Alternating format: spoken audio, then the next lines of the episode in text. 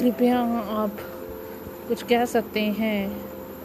इसके बारे में जानकारी दीजिए।